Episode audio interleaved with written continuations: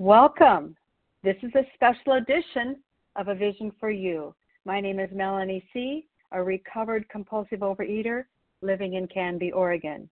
Today is Sunday, June 19th, 2022. The share ID numbers for Friday, June 17th, 2022 are the following. The 7 a.m. Eastern Time work weekday Big Book study is 19 081. That's 19,081. And the share ID for the 10 a.m. Eastern Time weekday Big Book Study group is 19082, 19,082. This morning, A Vision for You presents To Wives Amazing Spiritual Principles for All. Chapter 8 in the Big Book of Alcoholics Anonymous is entitled To Wives. We know that Bill W. was the author of this chapter, doing his very best to pin the chapter from the viewpoint of the wife of the male alcoholic. The explanation for this is that there were many, many more men, and in this case, addressing husbands, than alcoholics to women. The attempt is to be sympathetic and understanding, excuse me, of the wife and, um, and family in their suffering, describing how the wives have tried to keep things together, cope with a myriad of difficulties, and generally keep the children protected and the home still functioning. Soon, Bill gives well intentioned guidance to wives on how further to approach and not reproach the alcoholic husband. Being loving, cheerful, making only suggestions, and being mild tempered, never pushy or angry. This chapter ultimately describes the grave sickness of the, the active alcoholic and how to delicately maneuver the relationship. These relationships are not restricted to the alcoholic alone, however. There will be other relationships involved, many others, to carry on and carry out with in understanding, communication, and love. There are children, parents, friends, employers, acquaintances, and what about the wives themselves? Bill is quite clear that the wife can have a great influence on the husband from many different angles. And experientially, Bill W. can pass along great wisdom from chapters out of his own personal story that have worked with his and Lois's marriage. This is a summary from the details of very specific treatment day to day. But what if we back up a bit and become more global about this chapter, chiefly considering spiritual W's words of guidance from the viewpoint of helping someone else and, and self rather than specifically focusing on a wife. So, what about the spiritual care of self? Can we read this and see spiritual principles that are fitting for everyone? Are there spiritual principles to extrapolate from this writing? Hmm. Today we are going to consider just this. Dig deeper dig way deeper. This chapter is largely about relationship and care and support and love for each. Very spiritual in its nature. An amazing set of spiritual principles lie within the words here. Relationship is deeply spiritual and intimate. It includes innumerable types and kinds of partners, family, and friends, etc., etc. This is how we make it through. All spiritual in nature.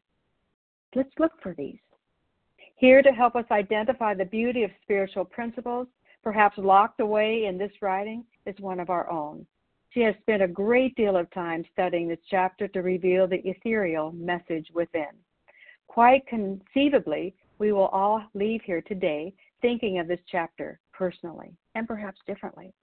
The prayer is that everyone will be encouraged in recovery with a broader viewpoint. I am pleased to introduce to you today as our guest speaker Janet B. She is a humble, dedicated servant, always learning, teaching, and paying forward the gifts of experience and knowledge that she has moved through in her spiritual discovery without hesitation. A Vision for You is very grateful to have her with us today presenting on this topic. So please take a seat and settle in, cozy in, and without further ado, help me welcome to the line this morning Janet B., all the way from New Jersey. Good morning, Janet. Hi, good morning, Melanie. Thank you. Thank you. Always happy, thrilled to be here. Um, so, I can't think of too many people who feel lonelier than the wife of an alcoholic. right? Imagine waiting up for him night after night, not knowing when or if he's coming home. And if he does, whether he'll be sullen and silent or raging and abusive. It's easy to imagine that this wife, even though she may have been a woman of faith her entire life, it's easy to imagine her whispering in the dark, God, where are you? Do you even hear me anymore? Do I matter? And then we get to this chapter, To Wives, where it says on page 104 that we want to leave you with the feeling that no situation is too difficult and no unhappiness too great to overcome. And you can almost feel these wives who've like gone before her reaching out to the struggling wife to say, You matter to us. And I believe that if we listen closely to the words in this chapter, we will hear God saying, And you matter to me. Because, of course, isn't that all that we really want to hear? And of course, it's true, right? For just a minute before I like get into the meat of this chapter, I want to back up to chapter four, We Agnostics, where they tell us the main object of this great big book. It says it's to, quote, enable you to find a power greater than yourself, which will solve your problem, end quote. So if this power, this God, is going to solve my problem, and of course, the first problem I wanted him to solve was my food problem, this God must be able to think, right? So the wind is a power greater than me, but the wind can't think. This God must think. This God must be smart. I have two master's degrees. I couldn't figure out how to solve this problem. This God must be strong because this illness was stronger than I was. But most, most important, this God must care about me, must love me. Otherwise, why would he bother trying to solve my problem? So that's the God, this loving God who we matter to, who we're trying to encounter or encounter more deeply in the pages of To Wives. And this chapter generally doesn't get a lot of play, right? Often people skip it saying, well, I'm not married to an alcoholic. It doesn't apply to me. But I think there's lots of principles that we can apply in our own recovery because my recovery isn't primarily about food plans and meetings. It's about how I practice spiritual principles in all my affairs. And for someone new, that may sound weird, right? When I came to my first OA meeting, all I wanted was to stop binging. And of course, the numero uno thing I was interested in was a magic food plan. Well, it didn't work. Six and a half years later, and finally someone explained I had to change, that I had to have this thing called a spiritual experience. And what's that? I mean, page 25 explains it. It's basically God comes in and rewires my heart and takes my selfish, self centered priorities and makes them more like His unselfish, loving priorities well, how does that happen? Do I just say a prayer and God comes in with his gardening tools? Tried that, didn't work. Um, but what did work is this 12 step program, which tells me I need to get a conception of God, surrender to Him, clean up my past, help others, and practice these principles in all my affairs. Because, of course, there's some basic spiritual principles we have to practice if we want this spiritual experience, right? It's like I can't say, God, come into my life and then go and rob a bank. Um, and we actually don't need to wait until we're through the steps to start practicing them. Right away, we're told, like, we have to be honest, we have to be unselfish, we have to put spiritual principles to use. And this chapter, To Wives, is chock full of some amazing spiritual principles and some like awesome promises for us if we practice them.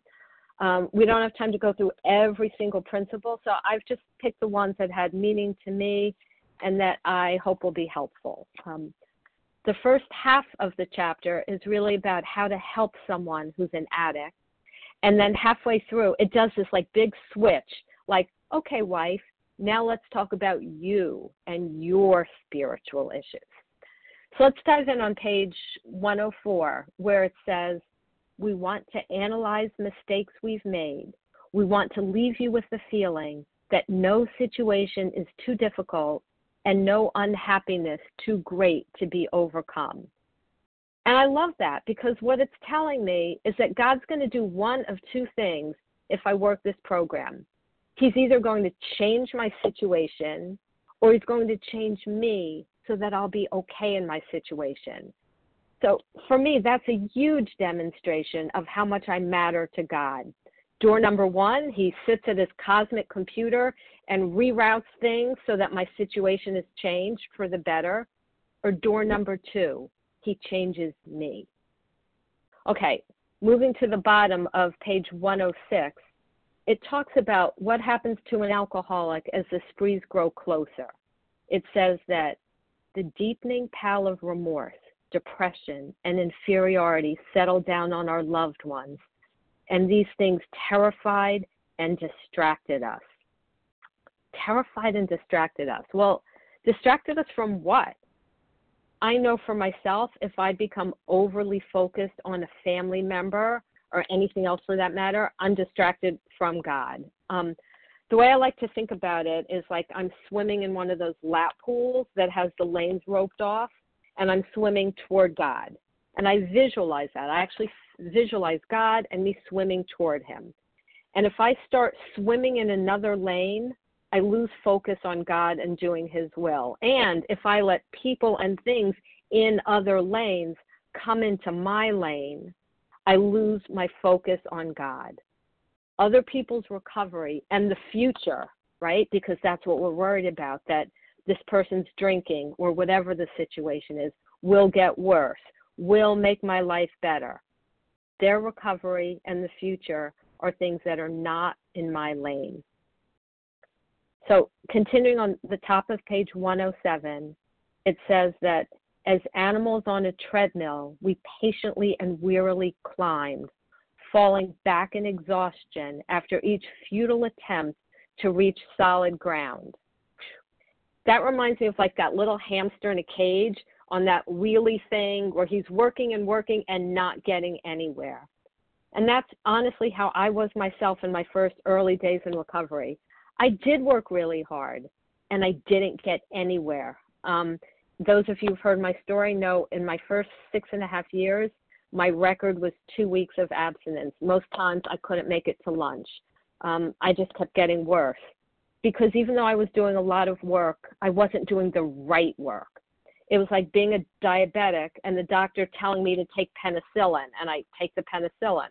Well, I'm doing the work, I'm doing what I'm told, but I haven't been told the right thing. I need a new doctor who gives me the right medicine.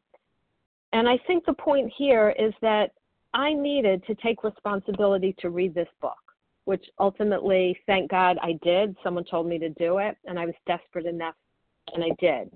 Um, and so I would just say if anyone's new here and they're looking for a sponsor, not sure what to do, read this book and then vet your sponsor and make sure that he or she has read this book and does it and does the steps the way they're outlined in this book. Like we deserve a doctor who's going to give us insulin for our diabetes and not penicillin. Okay, um, continuing on page 107, it says that the wives endured watching their husbands go to sanitariums, hospitals, jails. And the wives say, we naturally made mistakes. And that's the second time this chapter uses the word mistakes. And I really like that because most of us tend to fall off on the side of the bed of either being too easy or too hard on ourselves. I was actually the first type. I'd make a mistake in a difficult situation, like let's say I would yell at one of my kids when maybe a gentle reprimand would have done. And afterwards, I would say, I didn't deal with that situation well. I must be in spiritual kindergarten. I'm nowhere. I have no recovery. I'm in relapse, you know, all that. But they're saying when things are hard, we're going to make mistakes. And they don't pass judgment on us. And they tell us we shouldn't pass judgment on ourselves, right? If I drift into remorse, I'm of no use to anyone.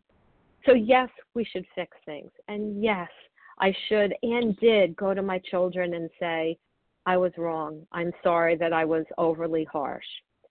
But we also don't want to fall off the bed on the other side and say, I'm only human and enable ourselves either. If I lose my temper, 100% of the time, it's because of me. It's my fault. But it's a mistake. And if I learn from it, it doesn't make me a bad person, not worthy of God's love. Okay, on page 108, the second paragraph says, try not to condemn your alcoholic husband no matter what he says or does. Remember, he's just a very sick, unreasonable purpose, person.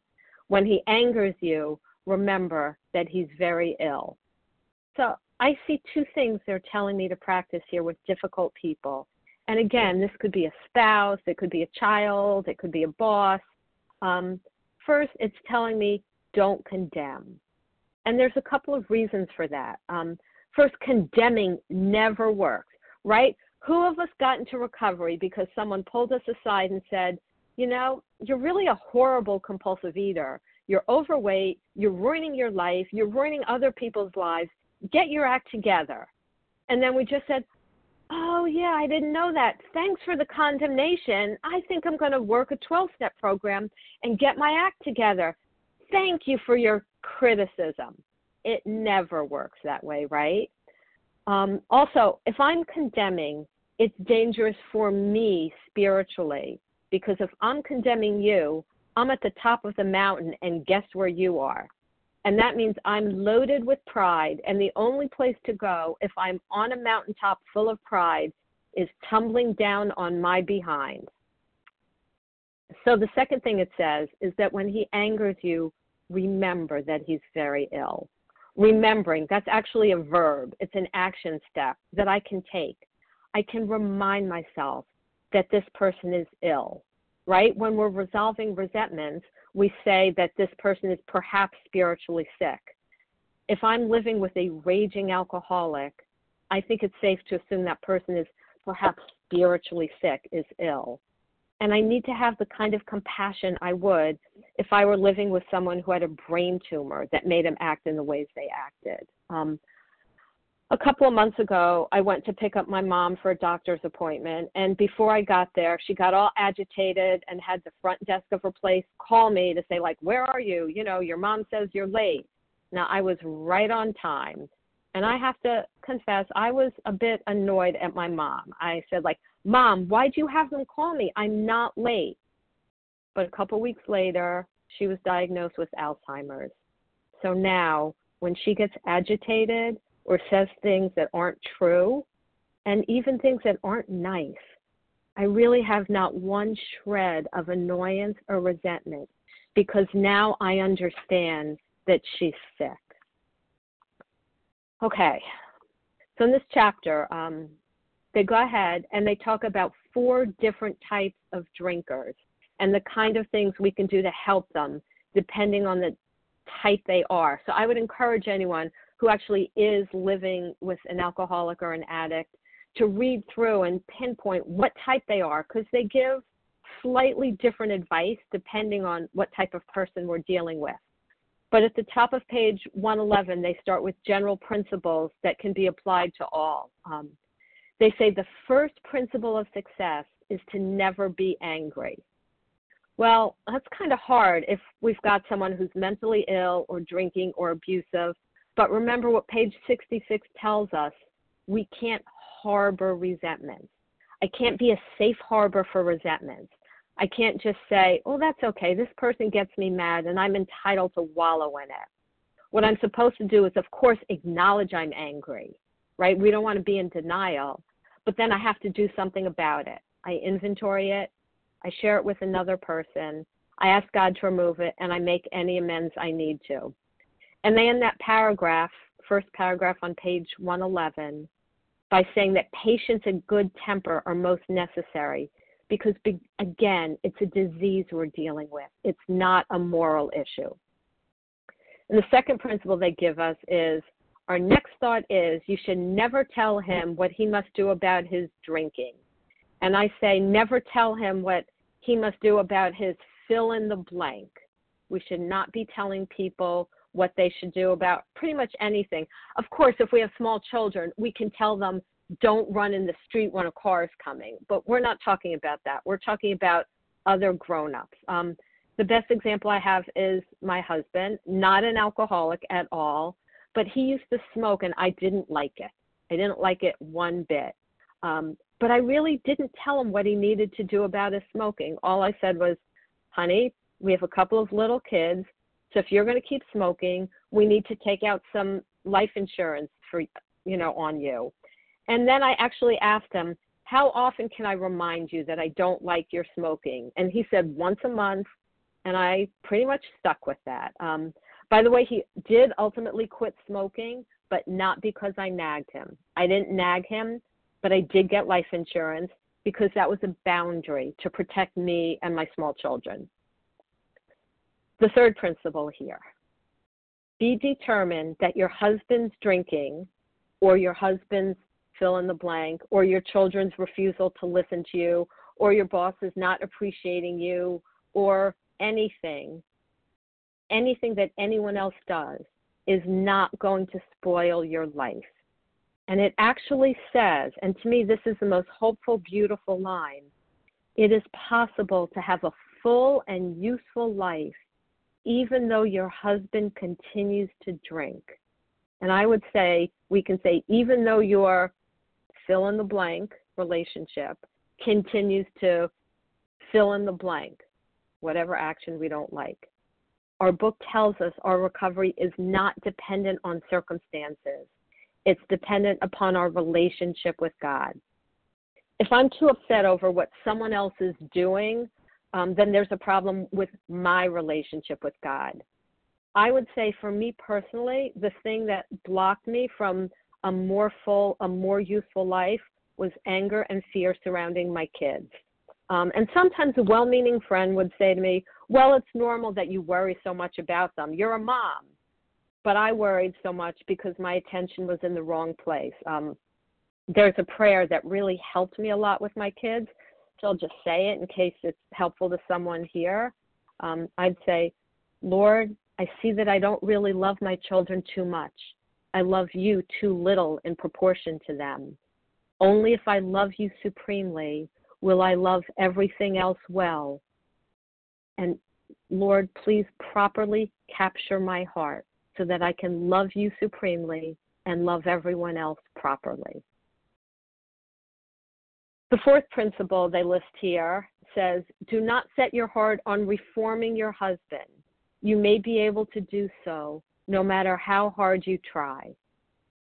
Remember, this program tells me to live and let live.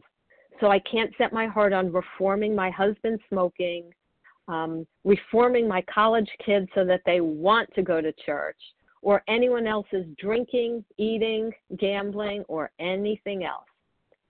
So they've given me four principles so far. Don't get angry. Don't tell him what to do about his drinking. Be determined that your husband's drinking or this person's whatever is not going to spoil spoil your life. And don't set your heart on reforming the person. And they acknowledge that these are these suggestions are sometimes difficult, but they say you will save many a heartbreak if you can succeed in observing them. So if my heart is breaking, I actually have kind of an antidote. I can ask myself, which of these principles have I violated? Have I gotten angry and harbored resentment? Have I been telling someone what they need to do about what I perceive as their issues? Am I letting what they're doing destroy my life? And am I trying to am I setting my heart on changing someone else? Of course, I can always hope. I can always pray for another person but my heart needs to be set on one thing primarily, and that's God and my own getting close to Him, doing His will, and being of use to Him and others. Okay, on page 115, fifth principle, it says you must be on guard not to embarrass or harm your husband. Remember, we're told back in chapter 6 that I have no right to save my skin at another person's expense. So, good principle when we're doing our 10 steps is if I have a resentment against Susie Q, I want to call someone who doesn't know Susie Q, or I want to say it without using her name to someone who won't guess. Um, I'm not going to call Susie Q's sponsor or mutual friend. It's best, as much as possible, to do things with people who don't know Susie Q. Remember, I have no right to save my skin at another person's expense. Then, then we get a promise there um, at the end of the second paragraph on page 115. It says, Your new courage, good nature, and lack of self consciousness will do wonders for you socially. So if I practice these principles, I'm going to start getting more courage. That means my fears are going to go away or at least lessen. I'm going to have a good nature because I'm not going to be so tense from trying to control and manage the world. Um, and I'm not going to worry about what other people think about me. And then, of course, that'll all help me to be a better friend. Okay, next principle, still on page 115, says In dealing with kids and their father, it's best not to take sides in any argument he has with them while drinking. So, again, my husband wasn't an alcoholic, but of course, we differed on some things in raising our kids. And the rule that I always had with myself, I didn't keep it, but I aspired to um, when my kids were little, was that unless my husband was doing something dangerous, I wouldn't interfere. Now, I think we have to be careful because I know for me, the word dangerous can be very loosely interpreted to mean anything I don't agree with. I mean, I thought him taking them to McDonald's was dangerous, right? Um, but I'm talking about I should keep my mouth shut unless he does something genuinely dangerous, like, I don't know, leaving them in the bathtub and going outside when they're two years old, which he never did, of course, but that's dangerous. Then I could speak up. In hindsight, I should have kept my mouth shut a whole lot more. Um, and they talk about something similar at the beginning of this chapter. On page 106, it says, We've tried to hold the love of our children for their father, which I think is an instinctive thing for a mom to do if she thinks her husband is doing everything wrong and that her kids won't love love him. How many times when my kids were younger did I try and manipulate relationships and things and I would think things like, okay, if I don't tell my husband to go outside and play basketball with Daniel, then my husband won't have a good relationship with Daniel. And when Daniel grows up, he's going to remember my husband's neglect and hate him. Well, Daniel is now 20 and he adores my husband more than he adores me, actually, if I'm going to be honest. Um, so my job is to let other people have their own relationships and not try to manage and control them, either to get people to love each other or if I'm mad at one family member, to get the other family members to agree with me that that person is rotten. I have to let everyone have their own relationships. And sometimes I've prayed, like, God, please bless the relationship between my husband and my daughter, my husband and my son, my son and my daughter, my son and I, you know, etc. I go through all the different relationships that we have in our house and I pray for the people and their relationships. And then I pray for us as a family unit. Okay, um, bottom of page 115, another principle. Don't lie on behalf of your husband in order to protect them.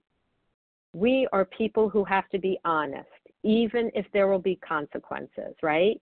In the chapter to employers, it says that sometimes an employer may worry if a guy's uh, that a guy is drunk when his wife calls and says he's sick. And in that chapter, it says if he's trying to recover and he's drunk, he will tell you, even if it means the loss of his job, for he knows he must be honest if he would live at all.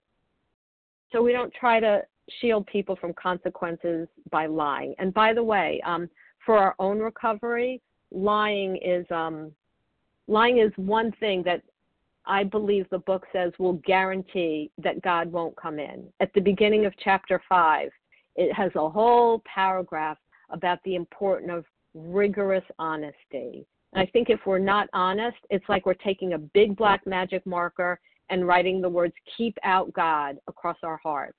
God won't coexist with dishonesty. So on page 116, there's a shift.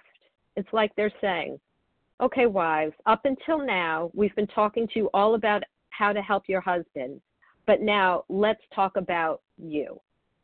They say, We've remarked elsewhere how much better life is when lived on a spiritual plane.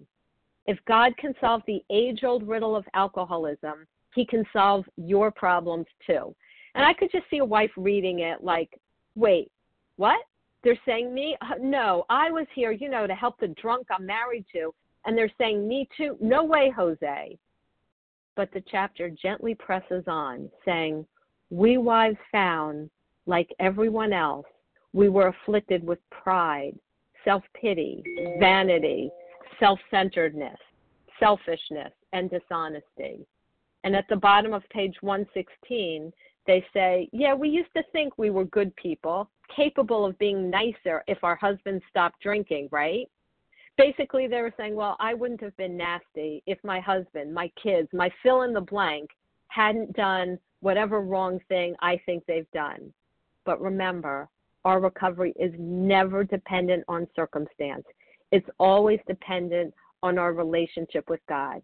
If anyone ever says, like, I picked up because, and then their because has to do with a situation, it's like I try to gently tell them, uh uh-uh, uh, we are on the wrong track. What's wrong with us spiritually? Was there a resentment? Was there a fear? Was there a harm I didn't fix? Was there a self centeredness? It's always dependent on my relationship with God. And it says, okay, here's the solution. We try to put spiritual principles to work in every department of our lives. And it says if we practice the opposite, and the opposites would be humility, gratitude, unselfishness, honesty, and self sacrifice. It says on page 117 if we practice these things, God will give me a radically changed attitude toward my husband. God sees me. I matter to God. God Himself will see the work I'm doing, for, that any wife is doing, even if her husband doesn't, even if no one else does. God sees. And God will radically rewire our hearts. So, as a result of applying these spiritual principles, He gives us all these gifts lack of fear, lack of worry, lack of hurt feelings. We matter. Our problems, our lives matter. They matter to God. And then on page 117, it tells me something that I personally don't really like. It says, All problems will not be solved at once.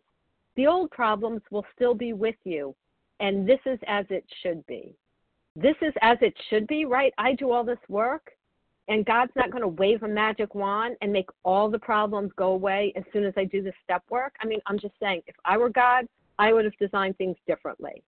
Um, but I think I'm slowly learning that whenever I'm going through a difficult situation here in my own house, it's these difficult situations more than anything else that drive me deeper into the arms of God, that force me to rely on Him more, that force me to look at the idols in my own life that are causing me this distress.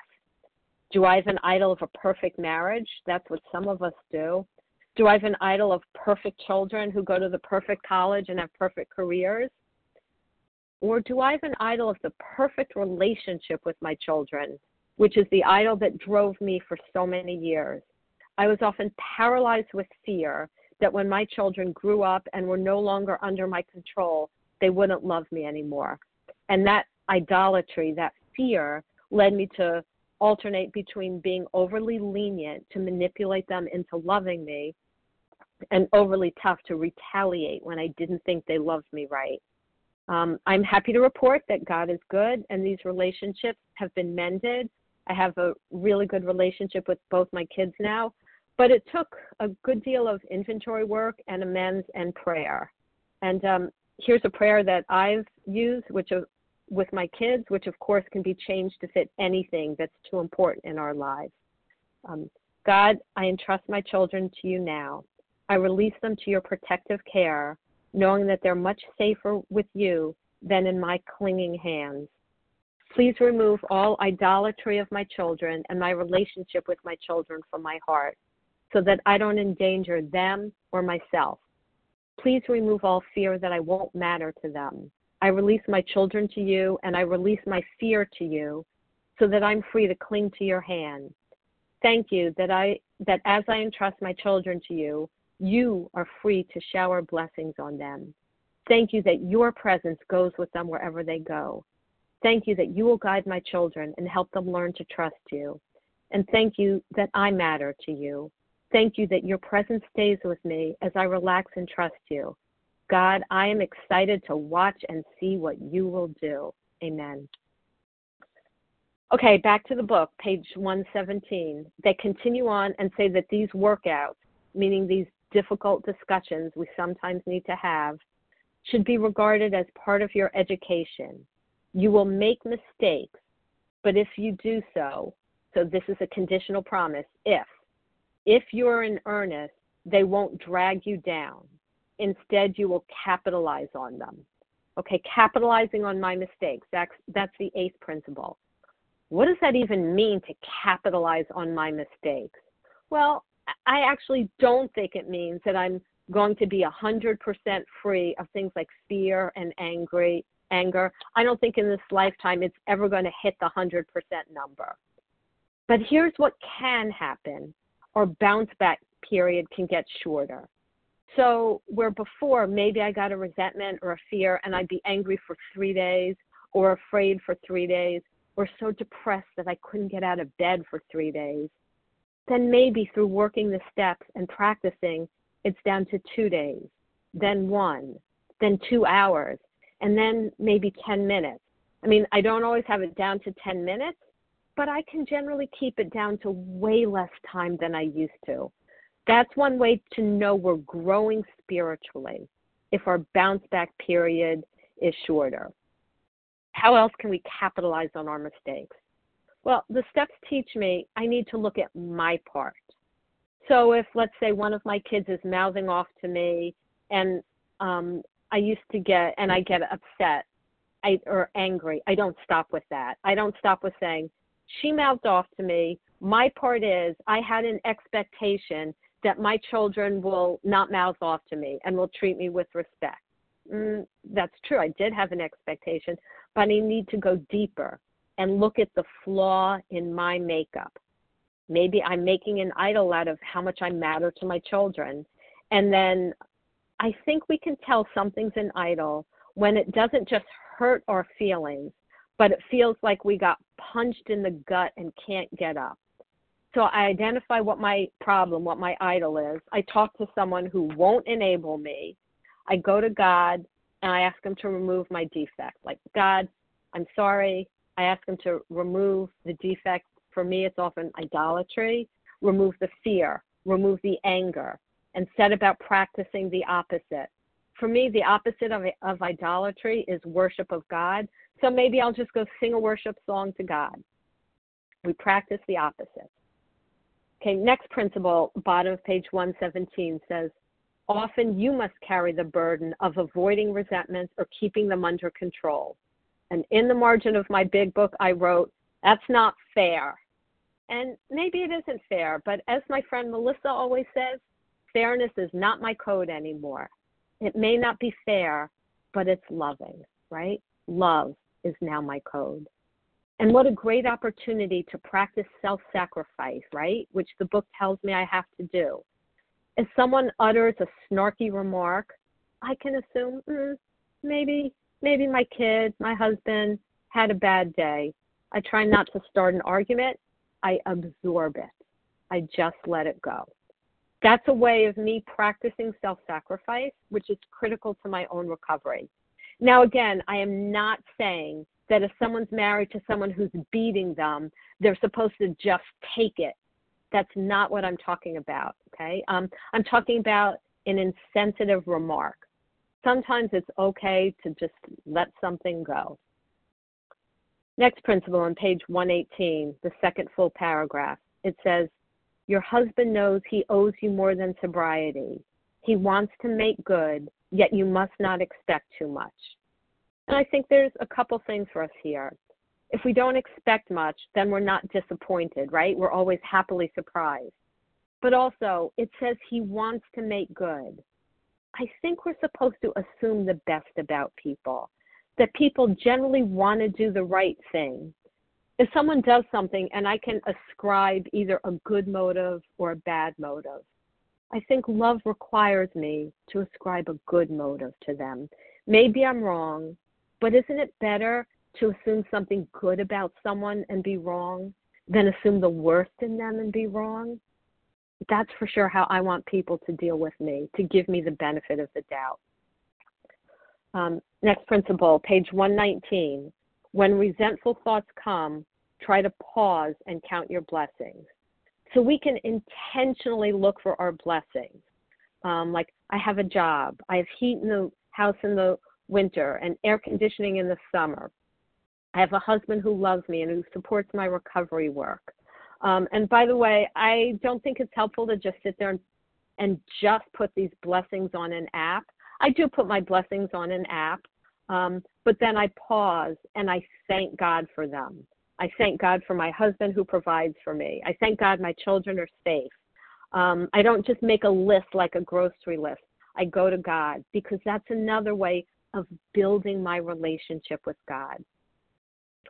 And then, of course, a beautiful principle on the bottom of page 119 find a great cause to live for. You probably need fresh interest as much as your husband and a great cause to live for. I mean, how lucky are we, right? We get to recover, we get to help others, and we get to grow closer to God in the practice and make the best friends we've ever had in our lives. I personally can't think of a greater cause. And then they kind of switch gears a bit on the top of page 20. Um, first, they tell us how to live that out. They say, think about what you can put into life into, um, instead of how much you can take out of it. So maybe when we go places, we think, how can I contribute here? Instead of what's in it for me, how can I best serve God and the people here? And they really change gears here on page 120. They start talking about what happens if your husband drinks again. Okay? And I love how they deal with it. They say, perhaps your husband has made a fair start and things are going well, but then he gets drunk. What do you do? And they say, if you're satisfied he really wants to get over drinking, you need not be alarmed. So, what they're telling us is that it's possible that someone really wants to stop but they stumble. I mean, how could that be? How could someone want to stop but stumble? And honestly, like that was me, right? My first six and a half years in OA, I desperately wanted to stop. But one reason someone might want to stop and stumble is they're given wrong information.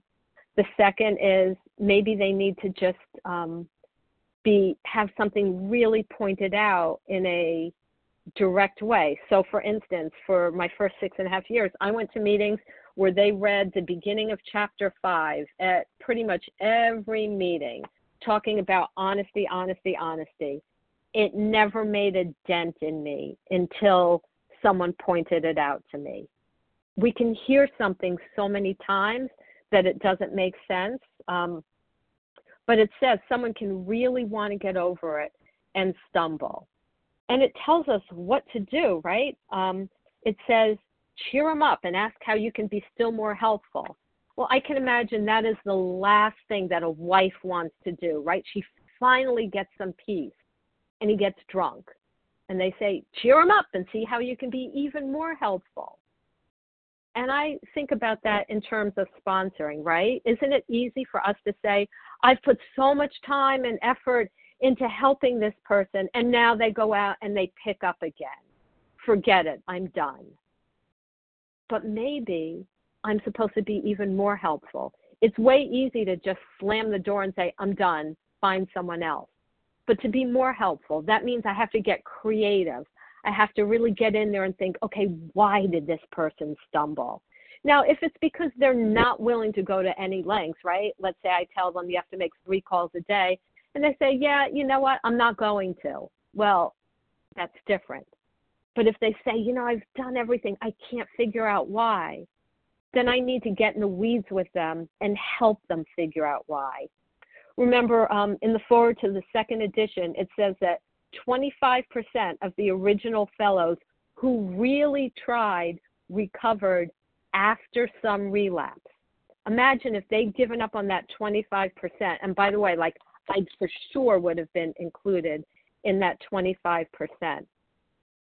So they tell us, like, not to be alarmed if the person means business, and that yes, it's infinitely better that a person has had no relapse at all. It's not a bad thing if the person sees he has to redouble his spiritual activities if he expects to survive. Okay, so that as a sponsor is my job to help the person see what spiritual activities do they really need to redouble. If they're on their fourth step and they're not putting in much time, they need to at least like do double time, right? And work on that. Um, they have to work the steps harder, more self sacrifice for others, more time with God, more surrender of things I'm not quite willing to surrender to God, more service, more love. And they tell us if he gets drunk, don't blame yourself, right? As a wife, a sponsor, a friend, I'm never the cause of someone else's drinking or binging. And by the way, no one else is ever the cause of mine. Okay, we're in the home stretch here. Um, bottom of page 120, it says, God has either removed your husband's liquor problem or he has not. If not, it had better be found out right away. Then you and your husband can get right down to fundamentals. If a repetition is to be prevented, place the problem along with everything else in God's hands. Okay, there's a lot here and a lot that can help us as compulsive eaters. So let's try to break that down. It says that God has either removed your husband's liquor problem or he has not. Or for us, God has either removed our compulsive eating problem or he has not. Uh, what does that even mean? Is God up in heaven flipping a coin? Heads, I'll remove Janet's eating problem. Tails, I won't. Um, no, no.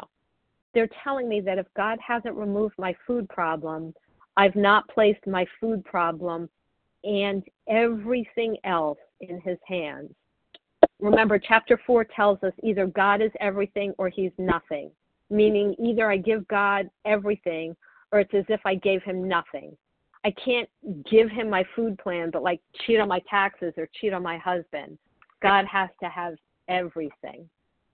So I think what they're telling us is to see what we haven't placed in his hands and then do it, right? I think that's what the fundamentals are. And it makes me think back to like middle school social studies where we learned like about the king and the serfs. And as long as the serfs were on the king's land, that when the invading army comes to attack, the king pulls up the drawbridges and all the serfs who are on the land are safe and protected.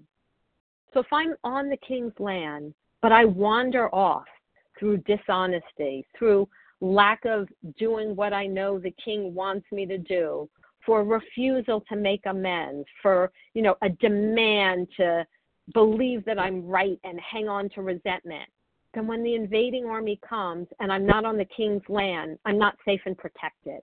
Not ever because the king doesn't love me, but because I, in my self will, have wandered off. So they're telling us we're liable to drink or eat compulsively if we wander off the king's land. But the good thing about this king is that he will always, always take us back. Always. Okay, so on the final page of this chapter, page 121, the writers of this chapter um, close by saying, We realize this is hard stuff, but we really want to help you avoid unnecessary difficulties. And then they conclude by saying, Good luck and God bless you. They're asking God, the creator who flung the moon, the sun, the stars, and every planet into place, to bless us, to bless. That means to confer divine favor. They ask God to confer us his divine favor on us. And if we approach him in humility, he always will. Because whether we are wives living with raging alcoholics who feel we are unseen and unheard, or compulsive eaters the way that I was, feeling our lives are unmanageable, that no human power can save us, who experience a loneliness that feels unbearable and that like earth people can't understand, and who need nothing short of a miracle. I hope this chapter helps us to see that we matter. We always matter to God, and that really and truly the age of miracles is still with us. And with that, I pass. Thanks. Thank you very, very much for that thorough account of chapter 8, Chapter to Wives. I did find it amazing, and I found the principles amazing. And what a deeper dive, a deeper look at how to personalize this particular piece. Very, very, very stunning for me. Thank you so much. Thank you so much, Janet. You've given so much of yourself in this study today. It's it's just amazing. I wanted to let everybody know the share ID number for today. This will be Sunday, June 19th, 2022, and it is 19085, 19,085 for your pleasure to be able to review this and pass this particular presentation on. Well, the lines are now open for questions. If you have a question for Janet, please unmute your phone by pressing star one on your phone keypad. Offer your first name, the first letter of your last name, and perhaps your state. Once you've asked your question, please press star one again immediately to remute your line. Who would like to ask Janet a question? Sarah C. from Connecticut. Loretta H. Loretta H. Veronica G. Veronica C. Veronica and Elaine.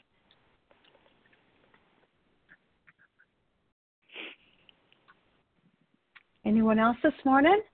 Star one.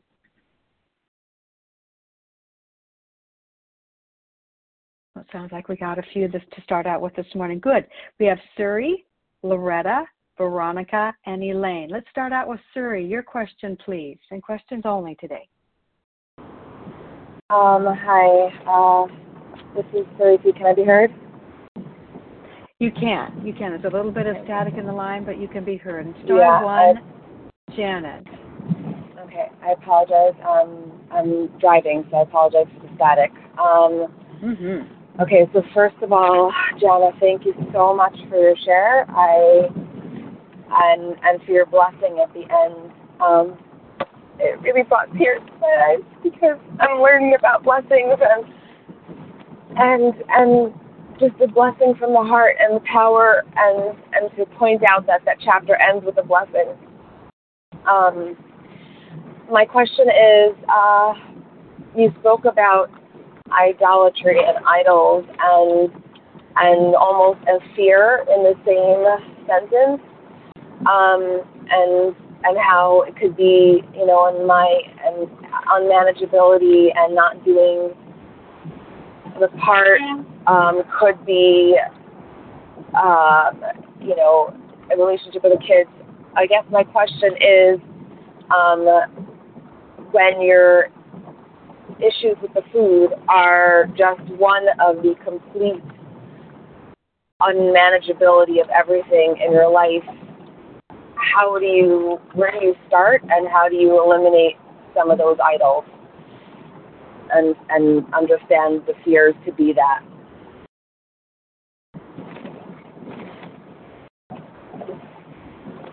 especially okay, with food. Thank um, you for your question, Suri. Mm-hmm. Okay, so if I understand you correctly, you're asking there's the food and then there's also this other stuff. So again, I would say thank God for the steps because the steps are in order.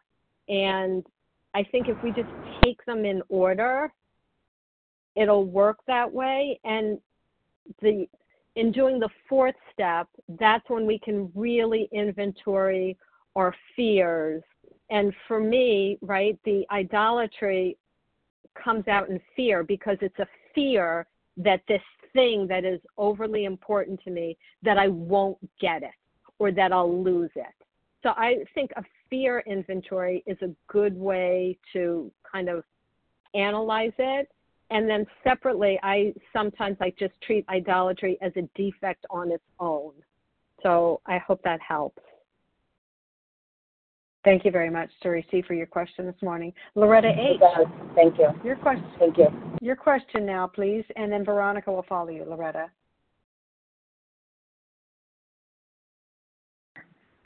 Good morning, Melody and Janet. Thank you, thank you for just sharing your experience, strength, and hope, and that you realize all your privileges come from God and the work.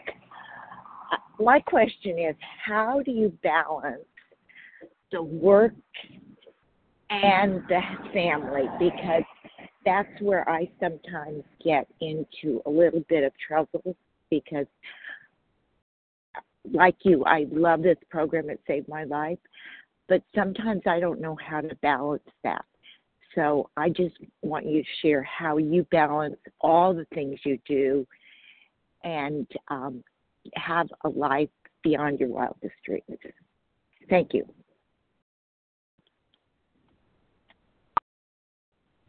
Hi. Okay. Um, so I actually think this is a kind of question that is really important that we bring to our 11th step and go over with individually with our sponsors because so for instance um, i have one sponsee and her husband really wants like a lot of her time. Um, he just wants pretty much every spare second of her time. And so for her it might be a little different than another sponsee whose husband is like way more easygoing um, and different if someone has little kids versus grown kids. So but I guess in general principles is the book says we spend much of our spare time doing this work. So obviously like when I'm at work, that's not spare time. When I'm taking care of my family, that's that's not my spare time. Um, but a general rule that I think is guiding for all is that if I'm able to watch as much Netflix as I would like, I'm not doing enough work for others. So I it's again I think we all have to see what which what of our time is spare time. And if my husband like wants me to, you know, do something with him, then that might not be spare time. Um, and then just kind of figure much of that spare time is what I should spend. So, but again, I think it's hard to give individual rules like X number of hours a day. So I think between prayer, meditation, using that guiding principle, and talking with our sponsors, we can generally figure it out. Thanks. Thank you very much, Loretta H., for your question. Next up, Veronica. Veronica C., your question, please. And then Elaine, you'll be next.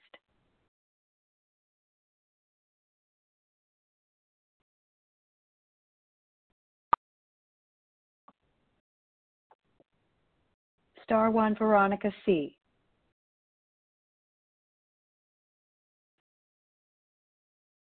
I apologize. Thank you, Melody and Janet, for today. It's really wonderful. Um, I know the spiritual malady is, for me, the crux of the work here and working the 12 steps. But, and if you don't do it, you will continue to falter. My thing is, how do you contend with anger because sometimes anger is such an emotion that it can just pop up and it could be uh, a very impulsive thing. How do you contend with that in difficult situations?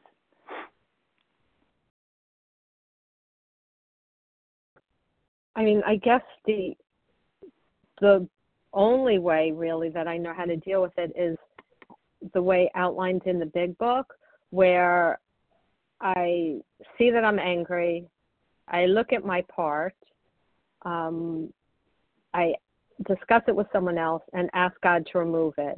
And if it's something big where I'm having trouble and I can't see my part, which happens sometimes, um, I will call someone who I know won't enable me and I'll ask them to help me see my part. And I try to exercise restraint of pen and tongue and not respond until I've done that work and seen my part. Um, sometimes, even when I do see my part, and especially if the other person's part is bigger, um, I need to spend time in prayer. I need to just ask God, like, God, save me from being angry. That's what the book says. Like, I need to be rescued from my own anger. God, save me from being angry and I will pray for that person. I'll pray, like, God, please bless them with a good recovery, a good relationship with God, a good marriage, a good, you know, whatever. Um, so those are those are the things that I would do for anger and resentment. Thank you. Thank you very much, Veronica, for your question this morning. And then Elaine G, your question, and then we're going to open it up for additional questions. for Janet. Hey, Elaine. Hi, everybody. This is Elaine G from uh, New York. Um, I, was, I was listening uh, to you, and um, you're talking about um, uh, the wife and the kids and the family. Well, my my son, he's he's uh, periodic. I call him an alcoholic, but he has all the isms. And, and my daughter-in-law calls me up and tells me, well, you know, your your your son is keeps on yelling and criticizing. Um, the granddaughter that's 13, I, I, I mean, she she doesn't even want to make friends. This that, and do you think you could talk to him?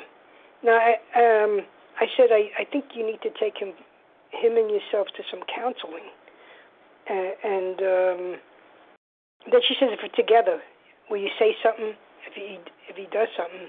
Now I, I've talked to other people about it, and and they say no. I want to know what your opinion is about interfering. So I actually think that this is kind of treading on the grounds of like life coach issues. Um, and I'm not sure that I, you know, feel qualified to give an opinion. But I would, I guess I would just encourage you to read that chapter, To Wives, and it talks about the four different types of alcoholics and to see what type your son is or may be. And then it, the chapter itself gives very specific guidance, like if he's type number one, you may want to do this. If he's type number two, you may want to do this. But I I don't feel qualified to say anything more than that. Thank you very much, Elaine, for your question. Does anyone else happen to have a question this morning for Janet? Hi, this is Carol About G. the 12 principles. Hey, Carol G. Leah S. Christina J. Leah S. Christina J. Mary Pat I. Mary Becca Pat R. I. Becca R. Lauren Grace B. Lauren Grace B. Okay. These are the 12 principles that we found in chapter 8 to wives that we're discussing and asking about today. So excellent. So let's go with that lineup. This is fantastic. We have Carol G, Leah S, Christina J, Mary Pat I, Becca R, and Lauren Grace B. So first up, Carol G, your question, please. I want to press star one real quick.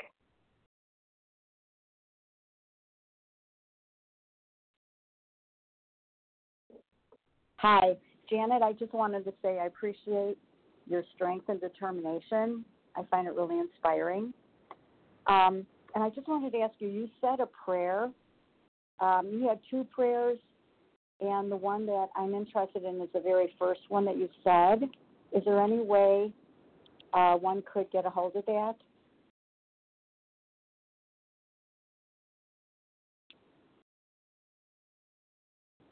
Hello? Yeah, if you um if you email me, I'll, I'll leave my contact at the end. If you email me, then I'll send it to you. Also, um, there's one other thing too. Um, when you're working with the sponsee, either on a fifth step or a ninth step, and um, they're working on harms that were done to them, and they can't seem to see their part in it. Um, and sometimes I can't even see their part in it. Like if somebody's just being innocent and something happens to them, um, how do you work with the sponsee about what to do about it if they have a resentment? I mean, are you talking about like they're innocent, like they're walking down the street and someone grabbed their pocketbook and took off with it and they resent the burglar, like that type of innocent? Uh, I'm just thinking of this last sponsee. She was at a job and they gossiped about her, um, something like that. Uh, so she had a resentment about that. So for that, um, so in general, I would say yes, we try to help the person see their part. Um, I would, if I would say for that, a person's part might be, I think what other people are saying about me is any of my business. That would be my part. Okay. I got it. And okay, then I would you. look at like what are my right, what are my defects? But yes, sometimes our part isn't something we did, it's our thinking, right? Like we want people to talk about us a certain way, think about us a certain way, move the chess pieces on the board of life a certain way, and when they don't, we get mad. And I think to remind ourselves and our sponsees that my job is to swim in my lane and keep my eyes on God. And what other people are thinking, doing, saying pretty much isn't my business. And if I let it be my business, that's where I'm at fault. Thank you very much, Carol, for your question. Okay. Thank you. Yeah, thank you so much. Yeah, thank you. Next up is Leah S., and then Christina J. will follow you, Leah. But for now, we're going to listen to, to Leah's Thank question. you. Yeah, thank you. Thank you very much. What a powerful, powerful presentation. My question is this um, What do I do with my pain of a family member that is this continuously dishonest to me, even when confronted in a gentle way? So again, this is difficult without knowing all the circumstances, right? It's it's different if it's a husband versus like an 8-year-old kid, right? The answer would be different. So I think in general, so again, it, I don't want to answer not know not being in the weeds and knowing the situation. Um, sometimes the thing we do is, you know, we just well, actually, I yeah, I I can't really answer without knowing the situation. I I'm sorry that you're in a painful situation. I know that must be awful, um, but without knowing details, I I don't feel competent to answer. Thank you so much, Leah, for your question. Christina J., your question, please, and then Mary Pat, you'll be next. Hi, Christina. Good morning, Janet. Good morning, Melly. Thank you for both for your service, Janet. That was incredible, in depth as always. My question is, you get irritated. It's a slight irritation. You get irritated. It's a big irritation. Your boss comes in and quips at you. Your husband doesn't do something that you think he should do a certain way. Whatever it is, what do your tenth steps look like around those kind of situations during any any given time during any given day? Thank you. So, actually, for a lot of those things, I don't get annoyed easily. That is one of the gifts of the program. That if my boss comes and quips at me, it's like, you know, like God loves me. I'm not binging anymore. I have a great sense of purpose. Yeah, so my boss is in a bad mood. Whatever. Let him, you know, have a bad day. Um, but if I if I were so let's say he did, I, it's a hard one because my boss is like super nice. So if he were to get annoyed at me, it's probably because I did something wrong. So I would look to see what I did wrong that that set the ball rolling. Did he ask me to do something that I didn't do? Um, so that's what I do. I look to see where I got the ball rolling. Also, my husband's really easygoing. So if he came in and he was, you know, annoyed, I would either look and see what did I do wrong, or I would just think he had a bad day and is my and then I would look to see is my role here, right? Because we always look to see what what's the role God would have.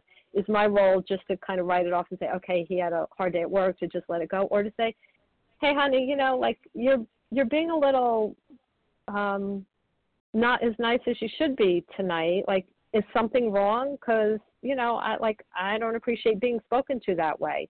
So if I feel I'm being spoken to in a unkind way that's not justified, if I keep it in and just internalize it, it'll grow.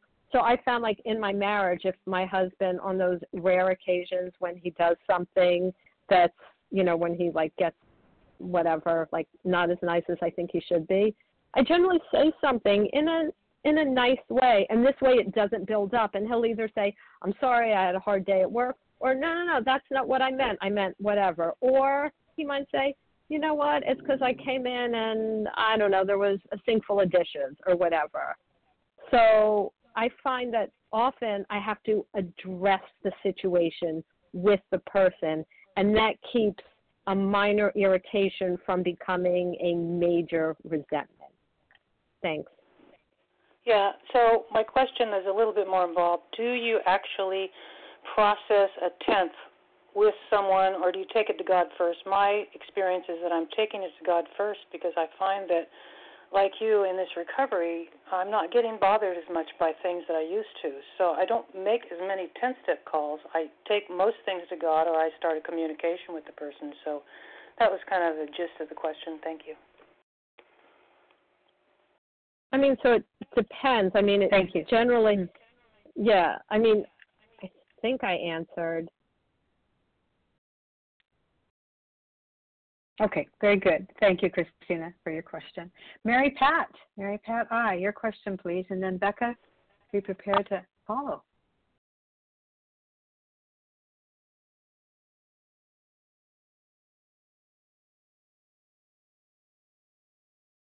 Star one, Mary Pat, real quick like. Hi, it's Mary Pat. Thank you so much uh, for the meeting and, and clarifying the uh, principles in this chapter. Um, I it uh, when you brought up children um, and idolatry, uh, that sort of just like really hit me in the side of the head. I didn't even, I guess, realize that what I, I was doing. Um, I could relate so clearly when you had brought that up, I was also going to ask about the prayer with regard to turning over uh, the children. But my question is, um, what was your approach, or how was your approach in making amends to your children uh, for for that idolatry? Thank you.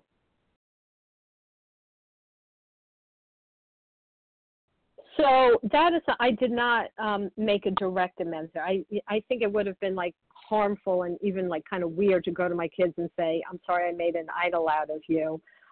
I really had to make my amends to God for not putting Him on the throne.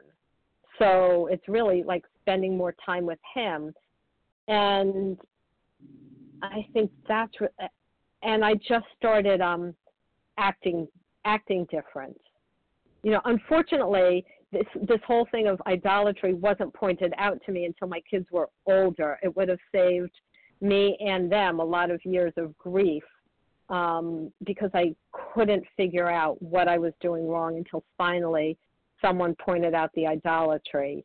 Um, but I have made amends to them in the past for like maybe yelling at them when I shouldn't and all that. And I just sat down with them and I just told them everything I thought I'd done wrong and that I would attempt to do better in the future. And uh, you know, on sometimes I would do things like let's say I had felt I had been overly critical on my da- daughter, so I figured, okay, what did I do? I caused her stress. So what would be an amend? To do something that would do the opposite, right? Make her life easier. So I might do one of her chores for her. She'd come home and found, oh, I cleaned her room for her. So those are the kind of things I did. Thanks. Thank you, Mary. Thank you. Mm, thank you, Mary Pat, for your question. Mm-hmm. Becca R., your question, please, followed by Lauren Grace. Hey, good morning. This is Becca R., recovering compulsive overeater from Kentucky, calling in from El Salvador. Um, thanks for the presentation, Janet. I really appreciate it. My question is um, Have you ever, or did you, do you ever go through this chapter with sponsees or fellows from the perspective of um, the role reversal.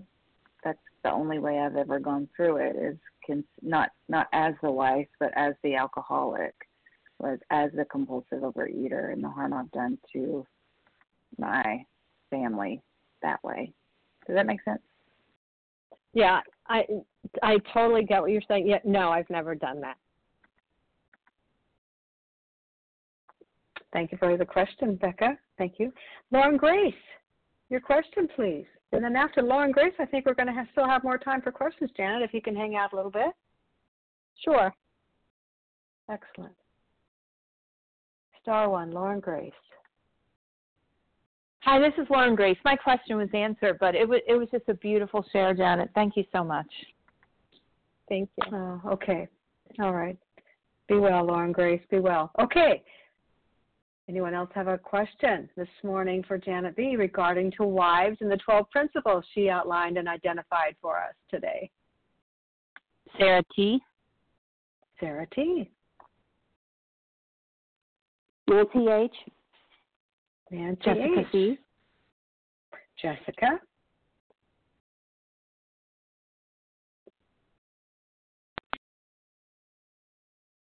Ah, very good. Let's take those and see where time allows then at that point. Sarah T, you're first with your question. Okay, Lorraine, I got you real quick. And we'll see if we have time. Yeah, you bet. Okay. So we have Sarah, Nancy, Jessica, and Lorraine, if time allows. Okay, great. Sarah, your question, please. So, what do you do when you've done your 10 step, you did your prayer, you prayed for the person, you found someone else you could help, and it's like the anxiety or like the resentment doesn't lift? Like, how do you distract yourself? Thank you.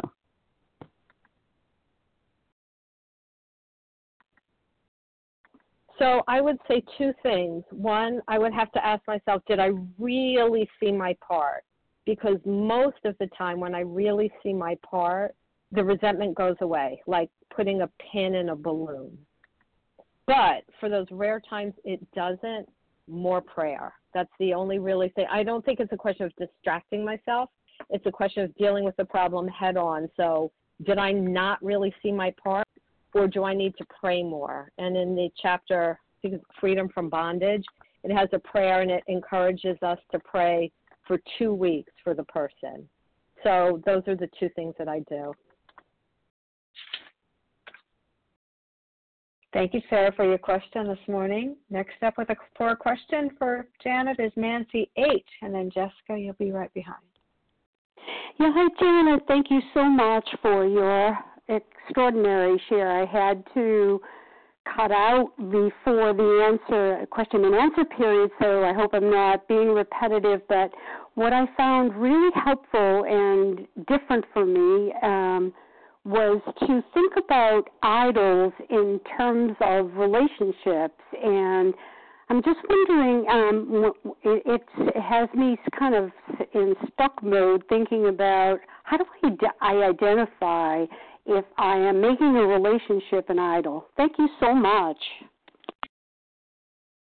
So I think the answer to that is if we look and say, if I lost this, I wouldn't just be hurt, I would be like devastated and unable to recover.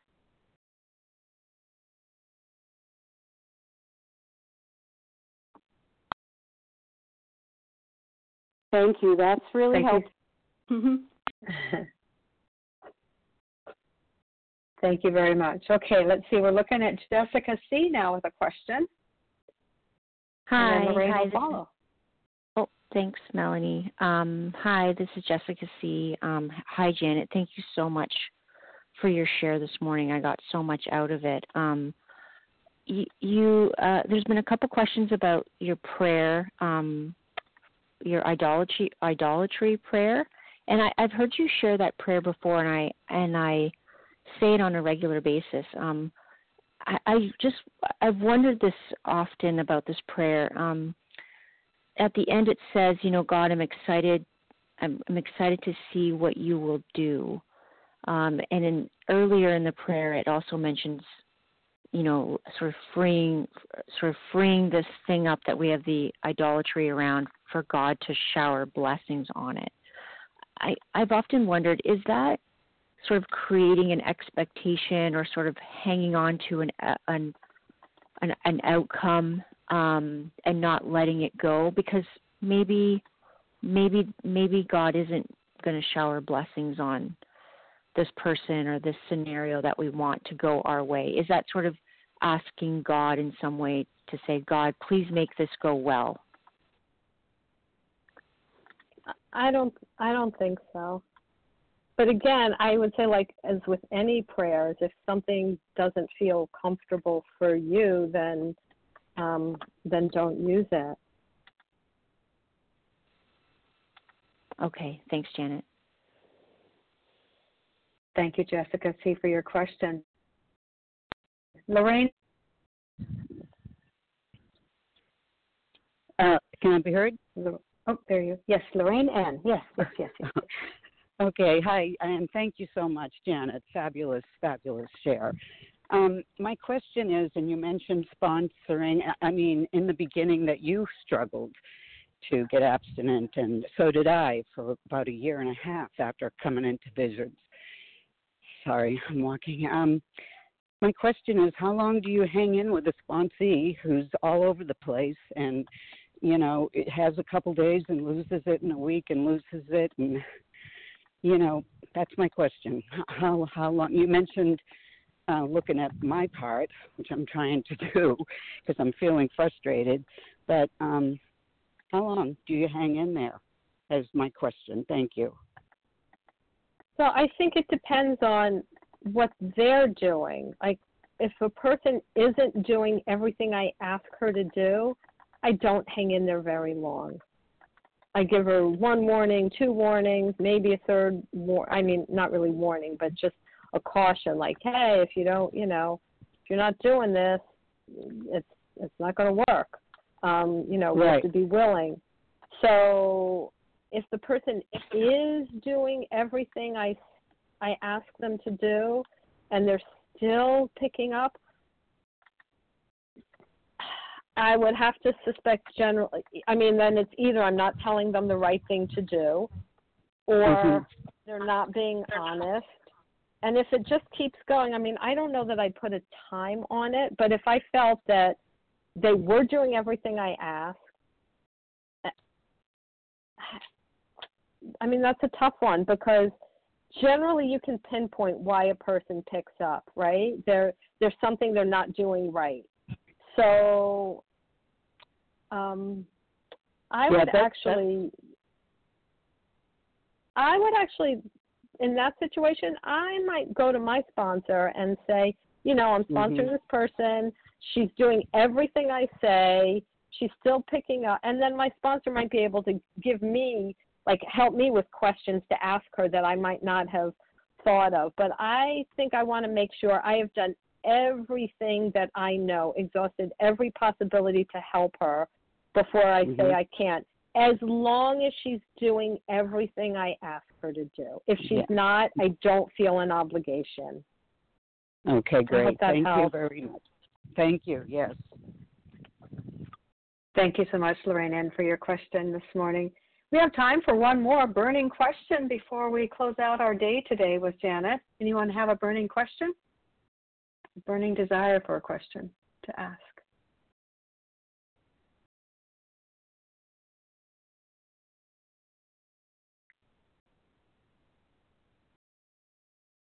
Going once? It's Lisa, Lisa L. Hi. Hi, Lisa. Ask your question. Sure. I was just curious, what do you do if someone has, say, they're dealing with abuse and they have ongoing anger? How do you handle that when they definitely don't have a part in it? So in that case, again, like not being a therapist, I, you know, I would not feel comfortable telling them you should stay, you shouldn't stay. If we're talking about that, I would tell them they need to talk to someone who's qualified in these kind of issues.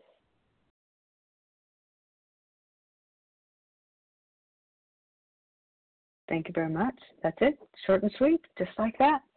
Well, Janet, we've come to the end. Brilliant, brilliant time together today in spiritual recovery. Thank you so much for all that you've offered of yourself today here. Thank you so, so, so, so much. Well, I want to let everybody know that we will get Janet's contact information here pretty soon, but we're going to close out this meeting this morning as we always do by reading from page 164.